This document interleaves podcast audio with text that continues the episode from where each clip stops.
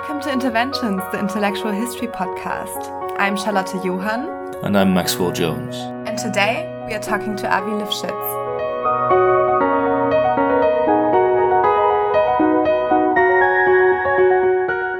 Avi is an associate professor of European history at the University of Oxford and a fellow of Magdalen College. Before moving to Oxford, he spent 10 years at University College London and he has held a number of research fellowships in Germany and the US, including the Wissenschaftskolleg Berlin and the Clark Library at the University of California, Los Angeles. He was this year's Quentin Skinner Fellow at CRASSH, the Interdisciplinary Research Center of the University of Cambridge. Thank you, Avi, for being here. Thank you very much for the invitation. It's a pleasure to be here.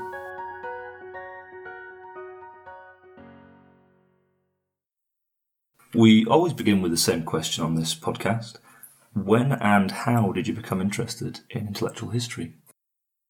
Surprisingly, this is uh, relatively easy for me to answer. It all goes back to my study at a special interdisciplinary program at Tel Aviv University in Israel, uh, which was structured somehow like the old German magister degree in the sense that it was directed towards uh, an MA directly rather than a BA. But it was more flexible in allowing students to take any module from any faculty and we had to maintain a certain balance between the humanities, the social sciences, and the natural sciences.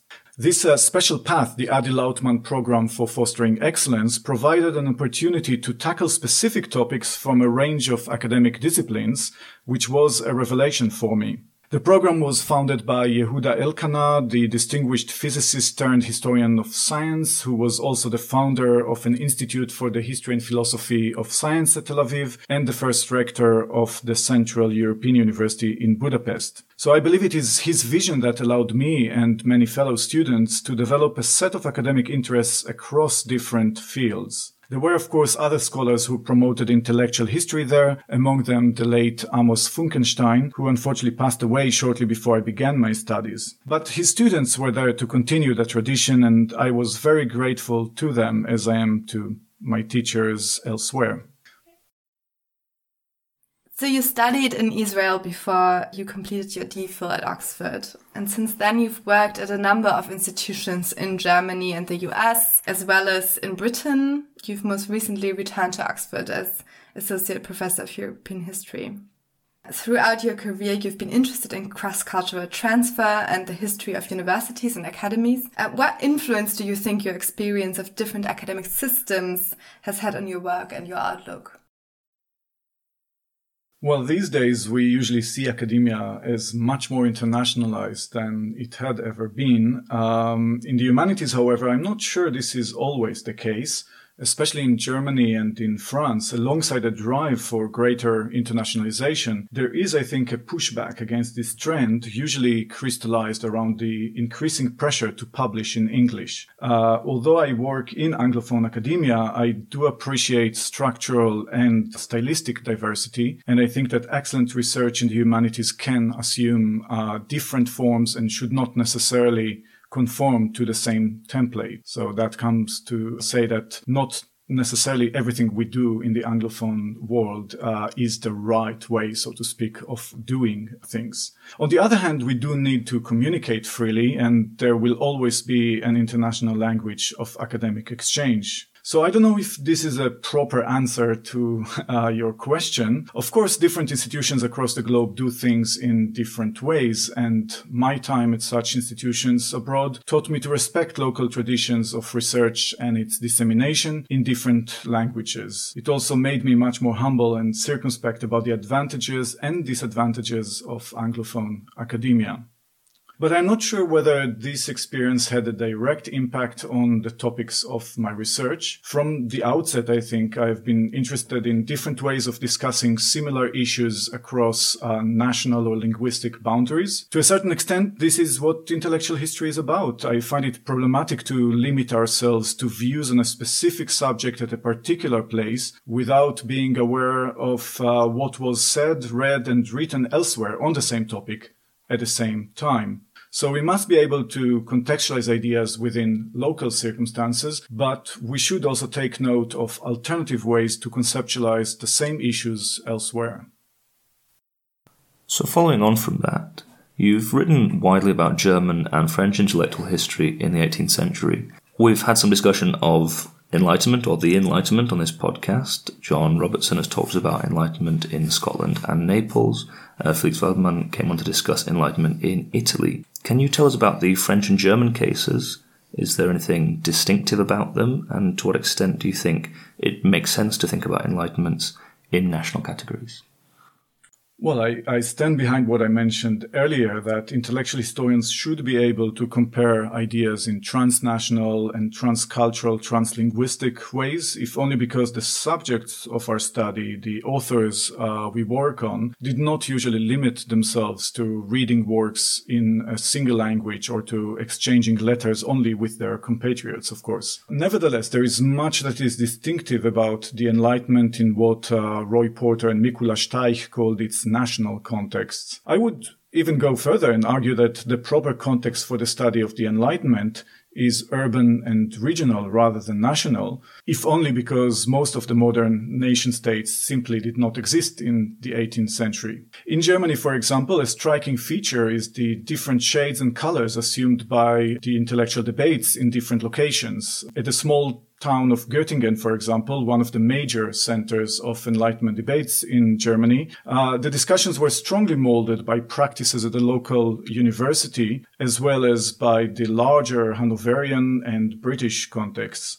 In Berlin, by contrast, there was no university in the 18th century, which actually allowed for the growth of a genuinely diverse range of debating societies, salons, and other venues beyond the Royal Academy of Sciences. Then again, major intellectuals in both locations exchanged letters with one another, reporting about recent developments, sharing information uh, on colleagues and events further afield.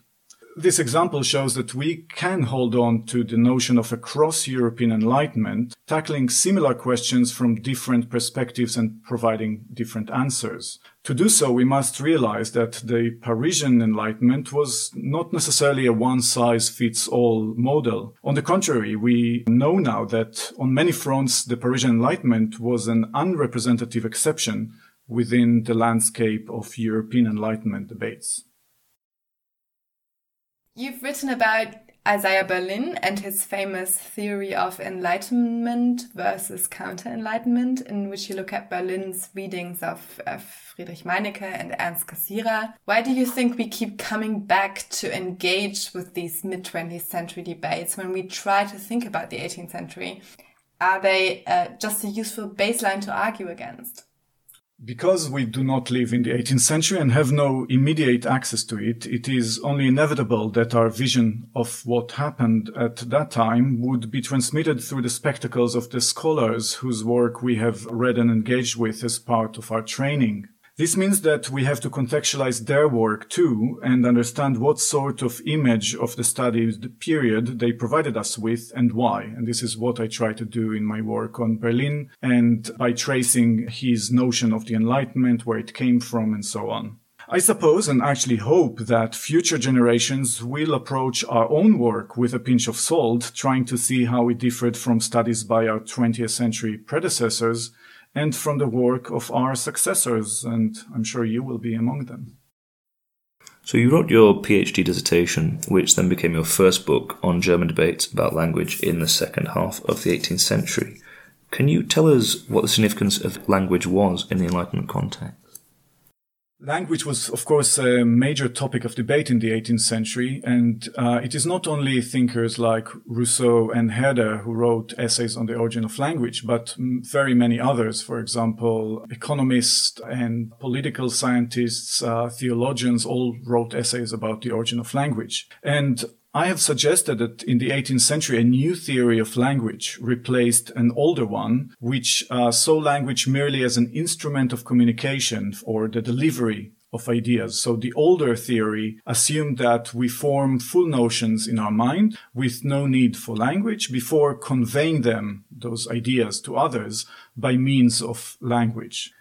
Many 18th century authors realized, on the contrary, that without language and signs, we could not form ideas at all. Language came to be seen not only as a communicative tool, but rather as a mental device enabling all of human thinking, our entire mental operations. Now, if this is the case, and if you would like to trace the progress of the human mind throughout history, what you need to do is really to examine how language first emerged and then evolved in history. And this is what uh, many 18th century authors actually try to do in their essays on the topic. So a central theme that emerges in the book is the concern of 18th century thinkers with the origins of human society. Why did this question of origins receive so much scholarly attention in this period? And do you have a position on what happened to this theme once we move beyond the Enlightenment debates and into the 19th and 20th centuries?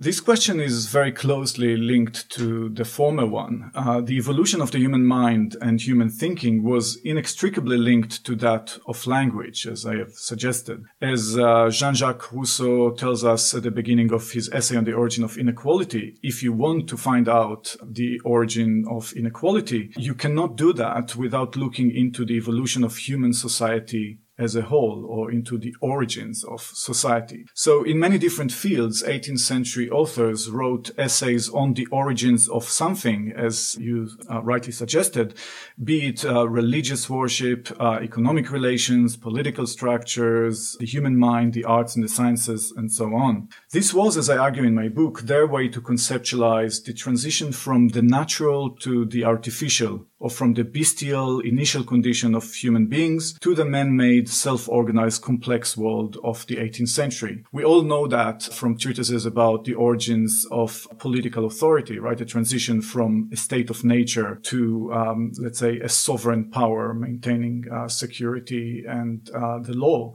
But if you think about it, treatises on the origin of language trace really a very similar transition from arbitrariness and, uh, let's say, naturalness in the use uh, in the use of language or in the use of cries and gestures, all the way to a system of convention in the use of agreed signs.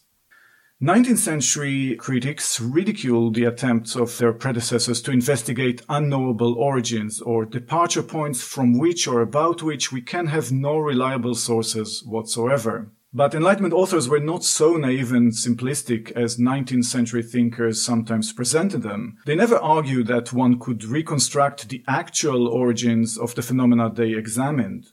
On the contrary, they explicitly claimed that they were engaged in thought experiments, starting with the given or the present condition of a certain phenomenon. They selected the most probable starting point, theoretical starting point, in order to trace a potential course of evolution between the two. So this was really a heuristic device. Enlightenment authors did not so much want to recover the genuine origins of the phenomena they wrote about, but rather to explain their current operational structure. For them, such an explanation usually had to be projected backwards in time, again in a probabilistic manner, according to the latest scientific theories, and never in the naive belief that we could actually reconstruct the point zero, so to speak, of social relations, language, or anything else. So, your latest book, Rethinking Lessing's Laocoon Antiquity, Enlightenment, and the Limits of Painting and Poetry, co edited with Michael Squire, focuses on Lessing's theories in what we would now call aesthetics, which were hugely influential in the late 18th century and beyond. Why were the debates on aesthetics so important in the late Enlightenment, and how does it affect us today?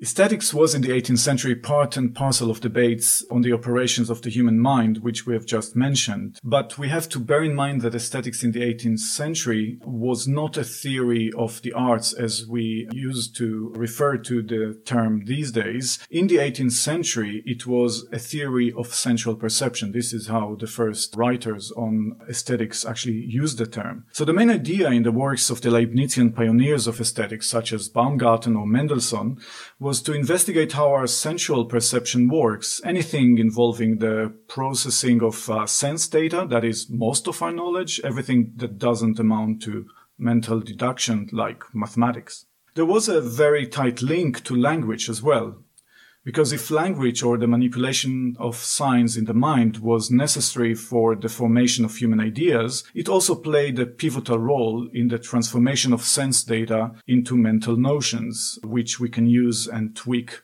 further on. And indeed, Lessing's Laocoon is not only a reflection on different artistic media, it also contains a very interesting theory of language cast exactly in the terms I discussed earlier the natural, the artificial, the arbitrary, and so on.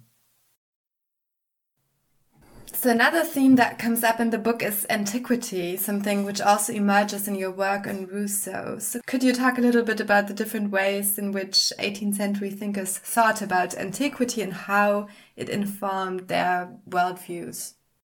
This is, of course, a huge topic, and many monographs and collective volumes have been published on the quarrel of the ancients and the moderns at the beginning of the 18th century, for example, and on the role of antiquity in philosophical, historical, literary works in the Enlightenment, as well as, of course, in 18th century architecture and the plastic arts, the notion of uh, neoclassicism and so on. This is not necessarily an obvious point because, after all, the Enlightenment is often equated with a straightforward rupture in Western Western thought uh, when all forms of knowledge were established on a radically new foundation. But this Cartesian view is not, of course, the whole picture, even though it proved uh, very influential in Enlightenment studies, uh, especially in the early 20th century.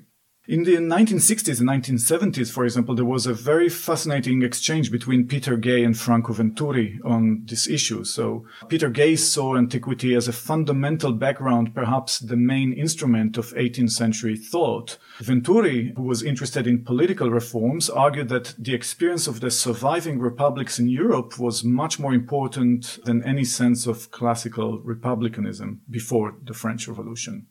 Research over the last few decades has moved on, of course. We now recognize just how significant classical antiquity was in the forging of many new ideas, political, scientific, and artistic in the 18th century. Dan Edelstein has recently emphasized this point in his genealogy of the Enlightenment, and I try to contribute to this uh, discussion in the book Rethinking Lessing Laocoon, and also in a special issue I've edited for the journal History of Political Thought on the engagement of Jean-Jacques Rousseau with antiquity. It is called Rousseau's Imagined Antiquity, published in 2016. You gave this year's Quentin Skinner lecture on philosophy and political agency in the writings of Frederick II of Prussia, a subject that poses an interesting methodological puzzle. Political historians have traditionally cast Frederick's philosophical writings as a public campaign that served his political purposes. Intellectual historians are accustomed to regard philosophers as participants in an intellectual debate with no hidden agendas. How do you think we can and should study a thinker who is also a powerful political agent? As you say, historians have usually been perplexed by what they saw as the huge gap between the principles Frederick seemed to espouse, which initially look very idealistic and almost impossibly virtuous, and on the other hand, his political action, which they regarded as highly opportunistic, following only reason of state principles. And this tension is, is clearly present, for example, in Friedrich Meinecke's work on Frederick within his book on Machiavellism or Staatsräson in the original German. So this led many to see Frederick either as a self-conflicted, contradictory person who constantly wavered between two poles of attraction, or as a dissimulating master of public relations using the philosophical works as masks to conceal his actual designs. I believe we need not necessarily resort to psychological speculations, but also that we should take seriously his activity as a published author of philosophical works. Because if all there is to them is public relations, the actual content or the ways of argumentation might be regarded as negligible as they have been regarded by past historians. In my Quentin Skinner lecture here in Cambridge, I have argued for the legitimacy of seeing Frederick's writings as a more or less consistent corpus of argument, which he employed in different manners and in changing circumstances. So his works were uh, not merely a melange of contradictory utterances, written only for the sake of immediate political benefits, as has recently been suggested. Indeed, there is a significant continuity in his use of specific arguments throughout his career career as an author, even if the context of their deployment are, of course, very different. So we can trace such continuity and treat Frederick seriously as a philosophical author if we first keep in mind the need of every author to appeal to a common philosophical vocabulary. One can make the case for a certain view or a certain argument only in so many ways, which have, of course, to be comprehensible to one's audience. Secondly, we must take into account the constraints that any public utterance of philosophical principles places upon an author. As I tried to show, Frederick welcomed in his writings such public constraints on his activity both as author and as king. Even if he was not sincere in doing so, contemporaries did think that he was doing something very different from other rulers, and this perception in itself was a very significant political phenomenon. I try to demonstrate this point by looking at the use that public intellectuals made of Frederick's own writing when they wished to hold him to account. And to follow up, other major thinkers such as Edmund Burke or John Locke uh, also had significant political careers. The scholarship on the whole has taken their works quite seriously, while Frederick's have been dismissed as motivated by realpolitik. Why do you think that is? And is a ruler necessarily more disingenuous than a politician?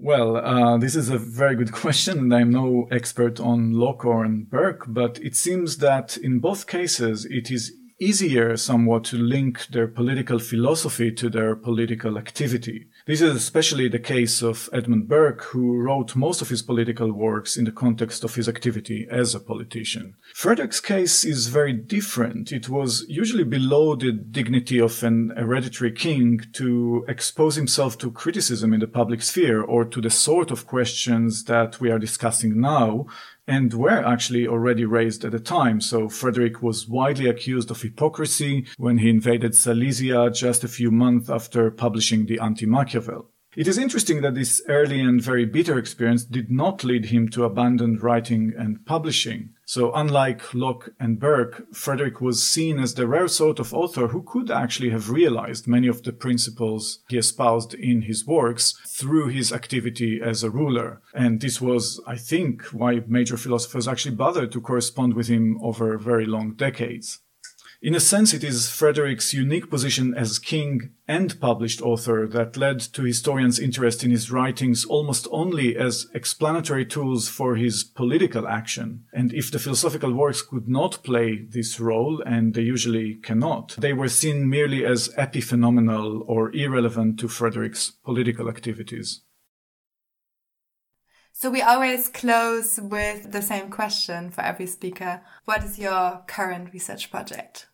First of all, I must finalize my edition of Frederick the Great's uh, philosophical writings, translated by Angela Scholar for Princeton University Press. I very much hope that it will be published towards the end of 2019. And in parallel, I'm also working on a new project on the science of man and animal in the European Enlightenment. And there is already a forthcoming journal article about elephants. So there's something to look forward to, I hope.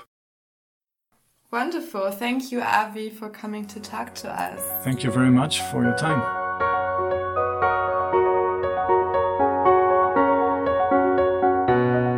Thank you all for listening to Interventions, the intellectual history podcast. You can find us on Twitter at the IH Podcast. If you want to support us, please rate the podcast on iTunes. It helps other people find us, and we'll see you very soon.